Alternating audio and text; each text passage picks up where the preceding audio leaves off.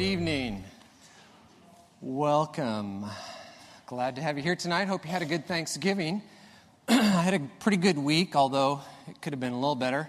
But I would, I guess I thank my coworkers for reminding me of a very special anniversary. You know, if you were here last week, Pastor Bob got in the little knife there with uh, with my accident. It was a year ago, uh, last Sunday actually, and so I've got past the one-year mark.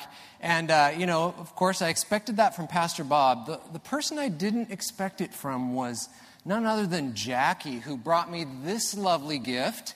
This is a snowman who's obviously fallen in a tangled mess of lights. So, th- Jackie, of all people, I...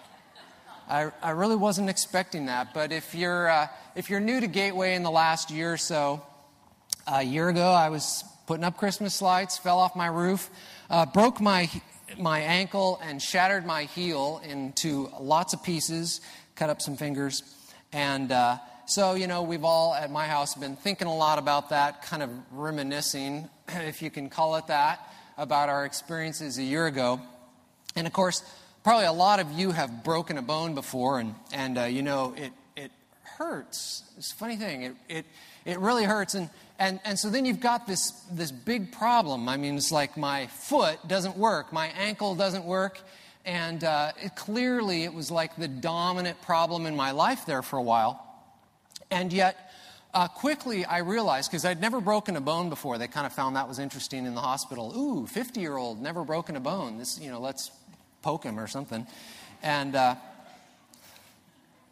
and what I quickly learned is that you you have another problem right away, and that is, this doesn't work, but then you add a layer, and that is the fear of more pain, right?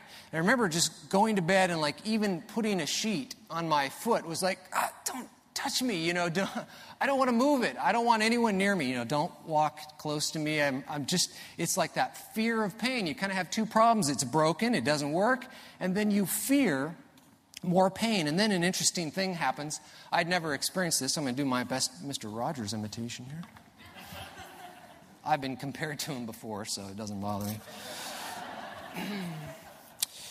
And then, you know, I, I was a few days without anything, and then eventually I got a cast, and then they, you, some of you remember this famous boot. And I got this, and what I found was, while they certainly are inconvenient in some ways, they completely remove one of your problems. You know, once you get a cast on, if you had, have a break, it's like that fear is gone. Now that you've got something that protects it, and you, you're still broken, you can't walk, and I can't use it, and I couldn't bend it, but it was like, oh, and I just remember coming out of the doctor's office when I finally got a cast and then this boot. It was like, oh, okay, uh, you know, I'm not afraid of you guys anymore. Like you're going to come up and kick me. Not that you would want to, but, you know, accidentally. And and so this boot was like, oh, I love, I love my boot. You know, it took away one of my problems. And yet, of course, the day came when the surgeon said, the bone's done. It's healed. You should start taking this off. And I was like, uh, well, I like my boot. And he's like, well, the the bone is done healing. It's it's as strong as it's going to get. You're, you know, you're fifty. Anyway, I don't know what that means, but anyway, it's as good, it's as good as it's going to get. You need to start taking off the boot, or you're never going to walk right again. I don't know, I like my boot. Because it, it took away one of my problems. Imagine someone saying, I love my boot so much, I'll just never take it off. It really wouldn't make much sense, would it? To give up the, the idea of just walking again because you love your boot. We're in a series called He Will Be Called. It's from the uh, prophet Isaiah, chapter nine, verse six. Isaiah lived about twenty-seven hundred years ago. He uh, worked with some people in a very hard time in their history.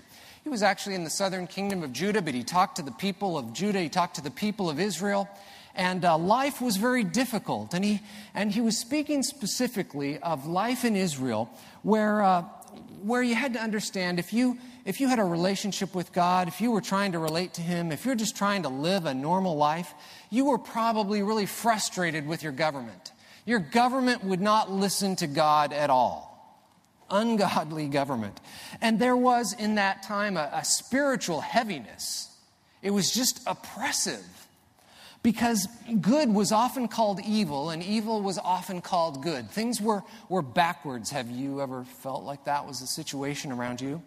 And then there was fear. Assyria, a great, powerful military nation, was threatening conquest, and, and they would wipe people out, and, and whoever was left was taken away, and, and things were destroyed. I mean, your way of life was over, and that's the threat that they lived under. If you were just a person hoping to live out your life in quietness, hey, I just want a job, I want to work my fields, I want to have a family, I just want a normal life, you would probably feel like things were completely out of your control. And while I don't think Canada's coming down and swooping in anytime soon, you know, some of that feels a little familiar, I think. It's not as desperate, of course, because Israel was conquered and they were sent into exile. And many of them died. But it's into that context that Isaiah says that now there's hope. In fact, in the very place that Assyria conquered, there was joy. And why would there be joy? Because of someone who was coming. He says to, to them and to us that a child would be born. To us a son is given, and the government will be on his shoulders, and he will be called Wonderful Counselor, Mighty God, Everlasting Father, Prince of Peace. Now, these are qualities of the Messiah, the King that he's promising. He's saying if you're frustrated with government, good news, there's going to be a new government in place. There's going to be a new king, a new ruler coming. There's going to be a son of David born to us. And these are some things he will be like. Today, we're going to think about Everlasting Father. Now, first of all, he's not saying that this person will be God the Father, and there's no some, some kind of a mystery, hidden theology here that's, that, that some people have gone, oh, whoa, why is Jesus called the Father? Is the Father, isn't he the Son? And, you know, people have gone down that road, and where they end actually is some heretical minority view, and it's, it's not what he's talking about. He's not talking about this who will The, the one who will become, we know, is Jesus, as though he's God the Father. It's not about his essence. It's about his character. It's about what he'll do. It's about how we would experience him. Now, if we look at this literally, and this doesn't always work, you can't always look at Hebrew or Greek and go, Let, what's it just say literally? Sometimes that still doesn't make sense to us. We got to translate culture. but, but in this case, it works really well. Literally, this is that he is the Father of eternity. Now, if that kind of just sounds like it makes sense, you're probably thinking of the right thing. For example, we say that George Washington is the father of our country. And you know what? I was amazed. You know how many fathers of stuff there are? You look online, it's like the father of modern chemistry and the father of the x-ray machine. And I mean, it's so bizarre. That, did you know that there is a A father of short track auto racing of Miami, Florida? So anyway, there's fathers out there, something like that. You can look it up. I don't remember his name. But there's, there are fathers, George Washington. Even the Bible uses this in, in different places. In John eight, Satan is called the father of lies. That doesn't mean he has little biological children and he calls them lies. We know what that means, right? It's, it's, it's a something we're used to hearing. Abraham in Romans four is called the father of all who believe. In Hebrews chapter five, it says, even though Jesus was God's son, let's not get confused. There's God the Father and there's God the Son and there's God the Spirit and there's one God. But, you know, in terms of persons, you don't need to confuse them. And Isaiah isn't trying to muddy the waters. He's saying he's the Father of eternity. So Hebrews says, even though Jesus was God's Son, he learned obedience from the things he suffered. In this way, God qualified him as a perfect high priest. Remember, Pastor Bob used a similar passage from Hebrews last week that, that Jesus through the things he suffered, the temptations and the, and the pain and the life that he lived on this earth, became someone we could relate to, someone that we could identify with. So he's a great high priest, an intermediary between us and God. And here in Hebrews five, it says, in addition, that same process made it such that he became the source of eternal salvation for all those who obey him. He's the author of eternity. He's the creator of it. He's the source of it. He is the one who opens the door, who, who leads the way, who, who makes that pathway for you, for anyone, to experience eternity. You ever heard the expression, uh, someone is so heavenly minded, they're no earthly good? I've heard that expression, and I kind of think I, I know what people are getting at, and I, okay, but you know what? Don't ever try it out on Jesus, because he is just like, woo, about eternity. he, he's all about heaven. He's like excited about it. It's his thing. It's his turf. It's his kingdom. He is excited about eternity. He's the father of eternity. Now, I know we don't like to talk about this, but we're broken. We're broken. We, we have a serious issue related to eternity. The Psalm says that uh, our experience, when we look at it honestly, when we step back and kind of pick up our eyes from behind whatever we're hiding behind, we're like grass who springs up, and then the wind blows and it withers and it's gone. I mean, how many weeks ago was it that it was like really warm and people were, was it the beginning of November, end of October? I don't know. It was really warm and people were like, I still have to mow my lawn. And now it's like, it's dead. It's freezing out there, right? It happens so fast. And Psalm says our existence on this earth is like that. And we are broken. We are stuck. We have that problem. And then, of course, the Bible also talks about us being held captive by the fear of that reality. We fear dying, and Satan knows it, and he controls people out of that fear. And we can't fix the problem, but we're pretty good at finding boots. I can't I can't seem to get away from the reality that I too will die, but if there's something that would kind of take away the sting, that would help me not fear it, that would be good, wouldn't it? And so many times we take good things. We take good things like uh, work, like having a job. We take good things like family, and, and we say, well, that's life. So I'm just... I'm living life. But that's not exactly what life is, Jesus says. Sometimes we take good things and we just distract ourselves from life because we know life ends. We're broken. We have this fundamental problem, and, and we just get busy, maybe even with what God's told us to do, and we're busy.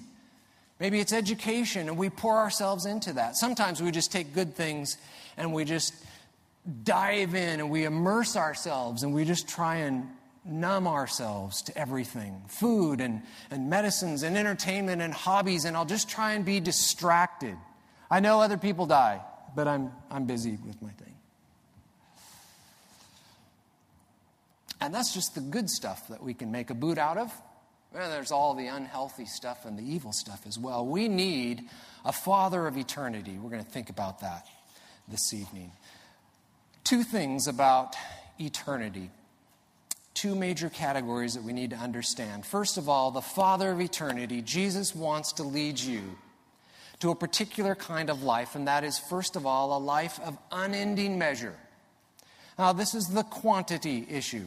This is what we normally think of when we think of eternity. It's, it's pretty obvious.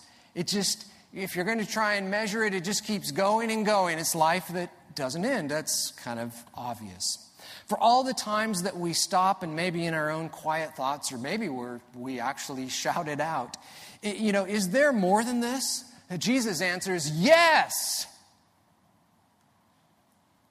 You may be struggling and thinking, there's, there's got to be more than what I'm doing with my life. And he says, yes. Yes, there is. If you have a Bible, you might find it helpful to turn to John chapter six. I don't know, I think to me, when, when I look at John chapter six, Jesus is wearing his Father of Eternity hat. And he's he is helping us out. And there are some people there who play our role to the T. They just, they stand in for us. It, you know, sometimes you wish you could have been there. It's like, we were there, okay? They, we'll see who they were, but uh, they fill in for us. Now, John chapter six starts with the feeding of the five thousand. You probably have heard that story, this miraculous experience. Uh, Jesus is out in the wilderness, and thousands of people are listening to him teach, and there's not enough food, and it's a long ways to a store, and on it goes, and Jesus is like, we're going to feed these people. And he only has a little food to work with, and he feeds them, and it's absolutely amazing what happens. And then that night, he puts his disciples on a boat. He sends them across the lake. He goes to pray and doesn't go. But then in the middle of the night, he walks out on the water and he crosses the lake anyway because he can do that. And then in the morning, the crowd is still there, and, and they're trying to figure out, okay, we saw the boats. Jesus wasn't on them, but now he's not here. And, and they're frantic. They're like, well, where'd he go? They're, they're trying to find him in some other boats. Anyway, they finally figure out, well, he's not here. So they take off ripping around the lake. And they, but, you know, they don't, they're running. They're running around the lake. Thousands of people, this big crowd, is trying to find him. And, and finally, it's a pretty big lake, but, you know, it's round. So eventually, if he's on the shore, they run into him and they find him. And they're like, Jesus, when did you get here? And he says some very interesting things to them. First of all, Jesus answered, very truly I tell you, you're looking for me not because you saw the signs I performed, but because you ate the loaves and had your fill. He says, do not work for food that spoils, but for food that endures to eternal life, which the Son of Man will give you. Now, there's the crowd. They're, they're playing our part, and, and we, we want to kind of tag along and see what they experience here. First of all, it's pretty natural for us to fixate on life being immediate. Life is now. Life is today. I mean, and it's kind of obvious for several reasons. First of all, well, God created us that way. He placed us in time. That was his creation. He made us physical beings that are located in one spot at one time at a time. And it kind of makes sense. The other thing is we're not really good at waiting. We've had a lot of babies born at Gateway. Well, not in the building, but, you know, Gateway family in the last month. And, you know, all those families, they're remembering that, that truth, that we're not born with any patience at all, right? We want things and we want it now. And that's kind of what it is to be human, at least as we experience it at the beginning of life. And then, of course, life can end very quickly. And we know that ultimately. We may not talk about it. We may not be comfortable with it. But we know all those things. And so life feels like it's now. And Jesus says, don't get stuck there. Don't get stuck there. He says, you're working for food that spoils. That's working hard for things that don't last, like, well, food. Or careers or houses or yards or your bank account or your retirement account or your toys, or on it goes. It's a long list, and maybe they're all good things. He's just saying, listen, it doesn't last. It doesn't last. And here's what I love about this chapter in John. He's not saying they aren't important, because here it was at the beginning of the chapter, and everyone was hungry at a point in time, and who was it that insisted the people are fed? Jesus. He's like, hey, let me take care of, of this. This is important. I want to do this. And it was amazing. He says, when you're, when you're working for food that spoils, don't do it to the point that you distract yourselves from the food that doesn't spoil. He looks at these people. They've run halfway acro- uh, around a lake. I don't know, miles and miles, hoping to get another lunch. It's like, with all the effort you're putting in, are you thinking all about things that last? Don't let food that spoils distract, distract you from what's more important. And it's interesting, he says right out, you had what, you had enough. There was a miraculous sign there. I think he's saying you should have been more, more interested in the important things. So I'm not sure, I'm kind of reading in here, but I'm thinking Jesus is wondering why he could perform this miracle and everyone could enjoy it, and he wanted them to, and have their stomachs full, and he wanted that as well, but no one apparently stood up and go, you know, that's great, but tomorrow I'll be hungry again. What does this mean? What does it mean that you can do that? Who are you? And what does it mean that you'd want to do that for me? I think that's what he's looking for. Is anybody going to ask an important question? See, I care about your stomach. But is anybody out there thinking about what's most important? I think that's what he's saying here. Don't work for food that spoils. I mean, don't kill yourself running around a lake for a lunch. Now, if you're running around a lake because you're trying to figure out who this miracle worker is, because you think it might have something to do with what lasts, well, that would make sense. You should work like that. You should think like that. Work for eternal food, he says. Because for Jesus, the Father of eternity, eternity is at the core of his plan. He, he's all about it. He's all after it. In John fourteen, things have gotten very confusing. He's talked about dying. He's saying, I'm leaving you tomorrow. You won't see me. And there's a little bit of panic. There's a little bit of fear. And he says, look, I will come back and take you to be with me. Here's what I'm after, so that you could be where I am. He tells that to the disciples. A couple chapters later, he's praying to God the Father, and he says, look, here's what I want. Is it, this, Father, you know, this whole cross thing, this dying thing, this is going to work out, right? Because I want my followers to be with me. It's going to produce that, right? Then okay, let me get to the cross. He's all about it. And eternity isn't some kind of like, oh, well, they died, you know, maybe we can do something with them. It's like, no, come on, guys. This is what it's about.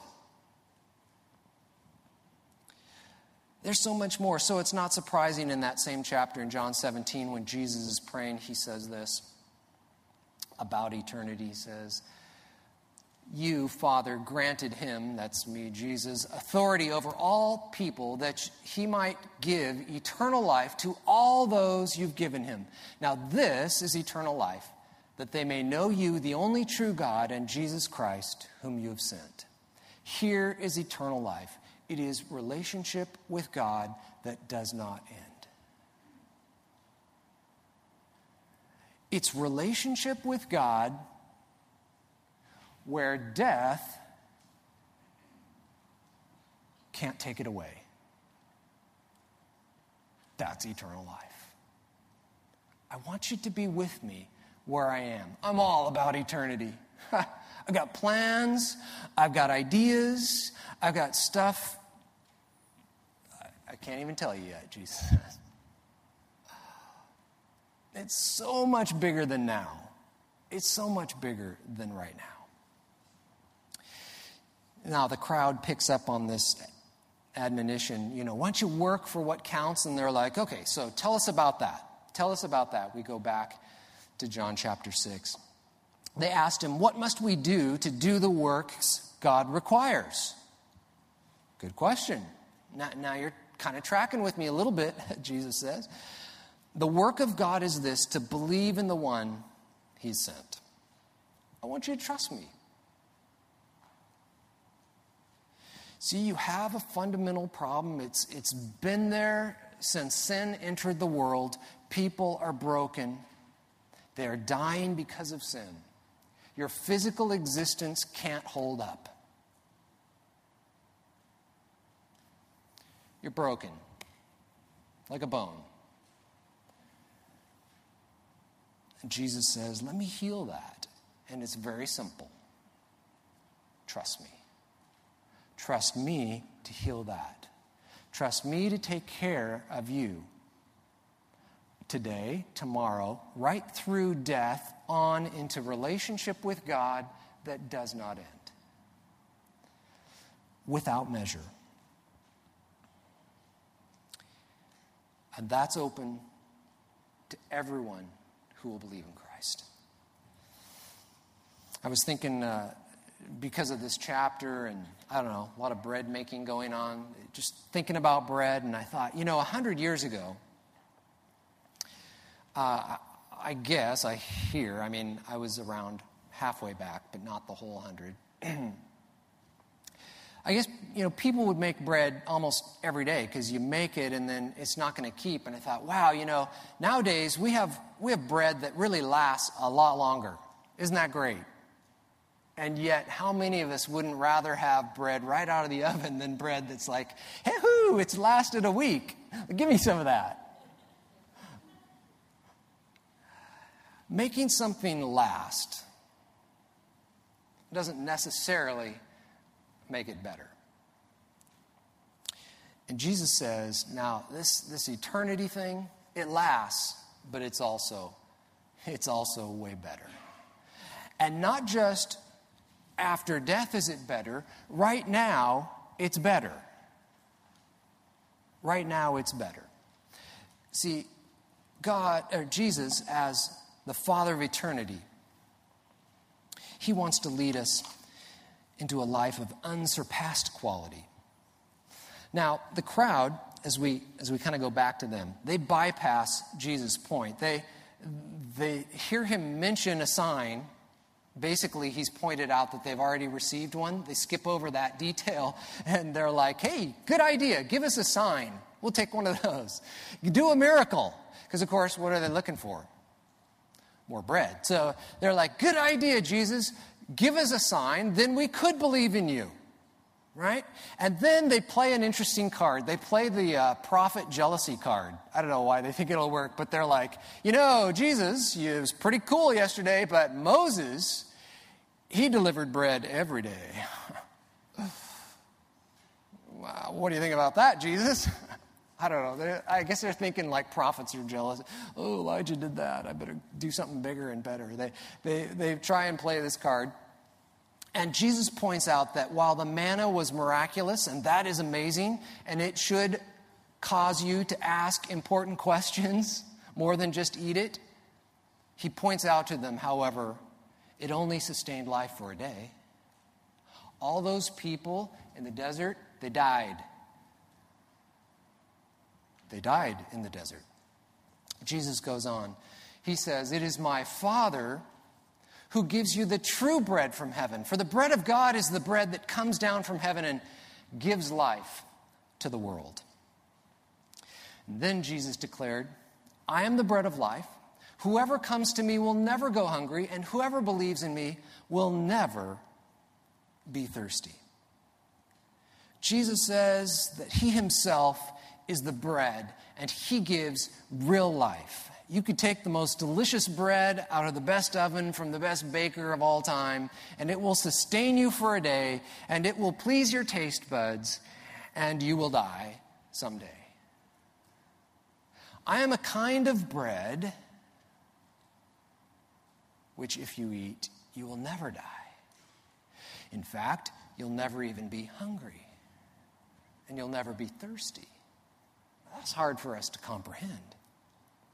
But Jesus himself is the bread.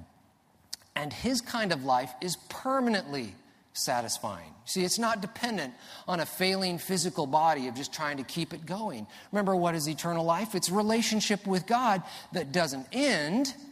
And it has this enormous capacity, this sort of... Un- uh, see, I can't even find the words.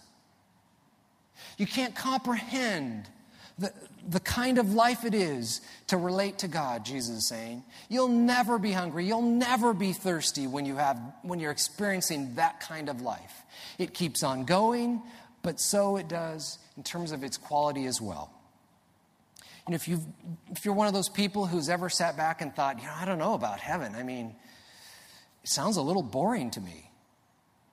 This is the point you've missed before. Jesus says, oh, no, not boring. Like you talk about makes your mouth water kind of satisfying. That's what eternal life is like. And that begins now. Because relationship with God can begin now. It can begin tonight. And it's the most reliable quality of life. It's a big, big concept these days, quality of life, you know, because we can keep our physical bodies alive so long now. You know, we have to think about quality of life. Jesus was all over that way before we were. It's like, I, I got quality of life for you. And so often we think it's tied to something physical. But let me propose to you that that actually is not true at all. That there is greater satisfaction in what is immaterial than what is material, than what is spiritual, than what is physical. Now, we don't live like that very often. I, this is a challenge for me, too, preaching right at myself here. This is hard to grasp. This is hard for me to grasp. It's really hard to live out. But I think it's true. A few weeks back, I was at our uh, small group, and we were all sitting down at a table, and we were having a meal together, and uh, I just kind of sat back, you know, sometimes, and you just listen, and you think, this is really good. I mean, the food was delicious. And I just enjoy being there. There's something about when I know I'm going to spend time with those people, something about it is like, I feel like things are going to be okay. And, and I get there and I know that God is good.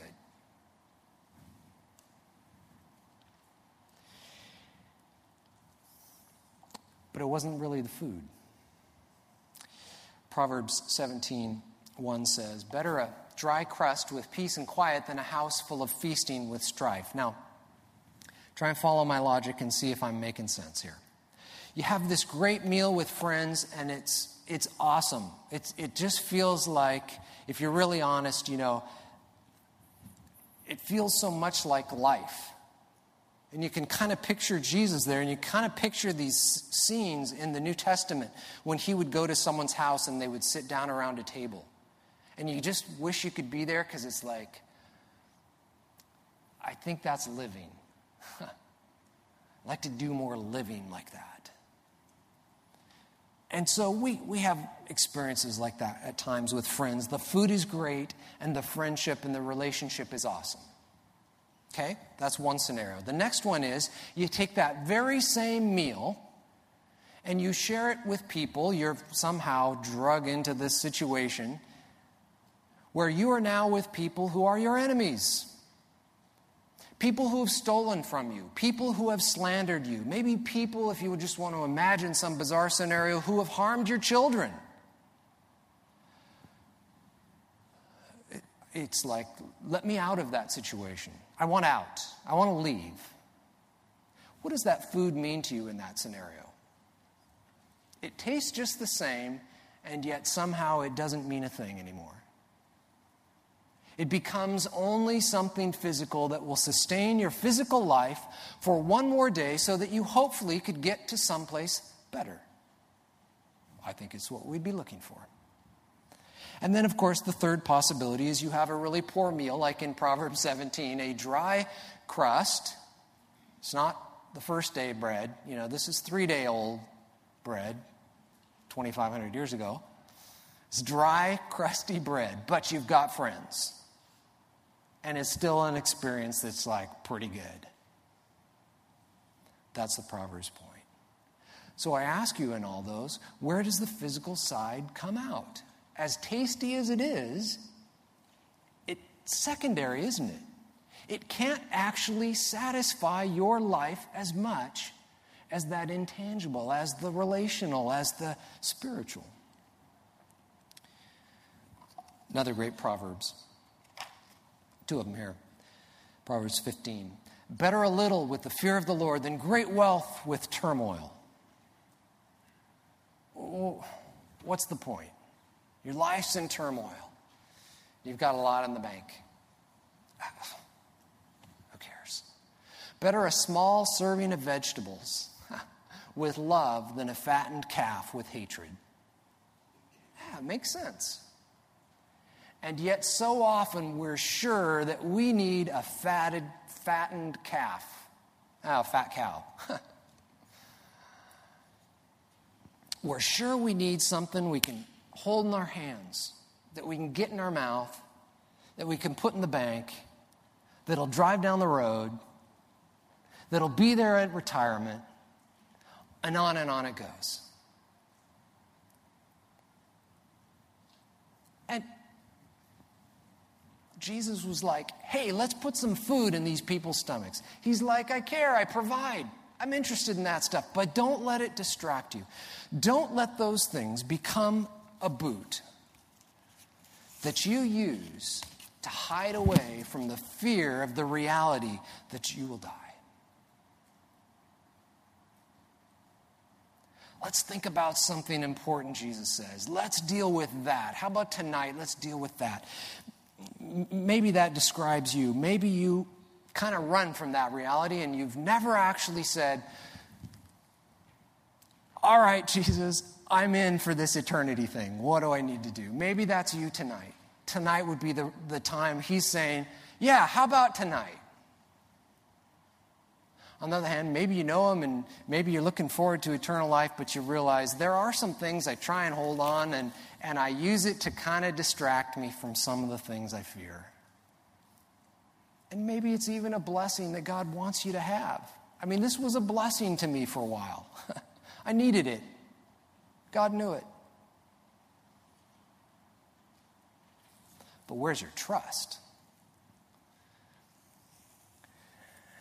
And are you letting God heal you so that you don't have to trust those things? See, Jesus offers something better than all those physical things. He also provides for us real love, forgiveness and acceptance, a sense of belonging, a purpose in life that extends into eternity, everything that completely satisfies. And he says, you will never be hungry. You'll never be thirsty. You will never, when you trust me and you're and you're sticking with me, you're, okay, eyes here, Jesus says, when you're focusing on me, you will never say, but I, but I need this.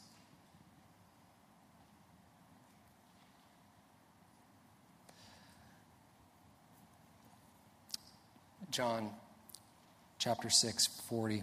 We use this to kind of finish the story. Jesus concludes for the people, here's my Father's will. It's that everyone who looks to the Son and believes in him will have eternal life. Loving relationship with God. And it will never end, and it will never fail you. He says, even death itself will not stop you because I will share my own resurrection with you. I will raise you up at the last day. And this love relationship will continue forever. Should we pray?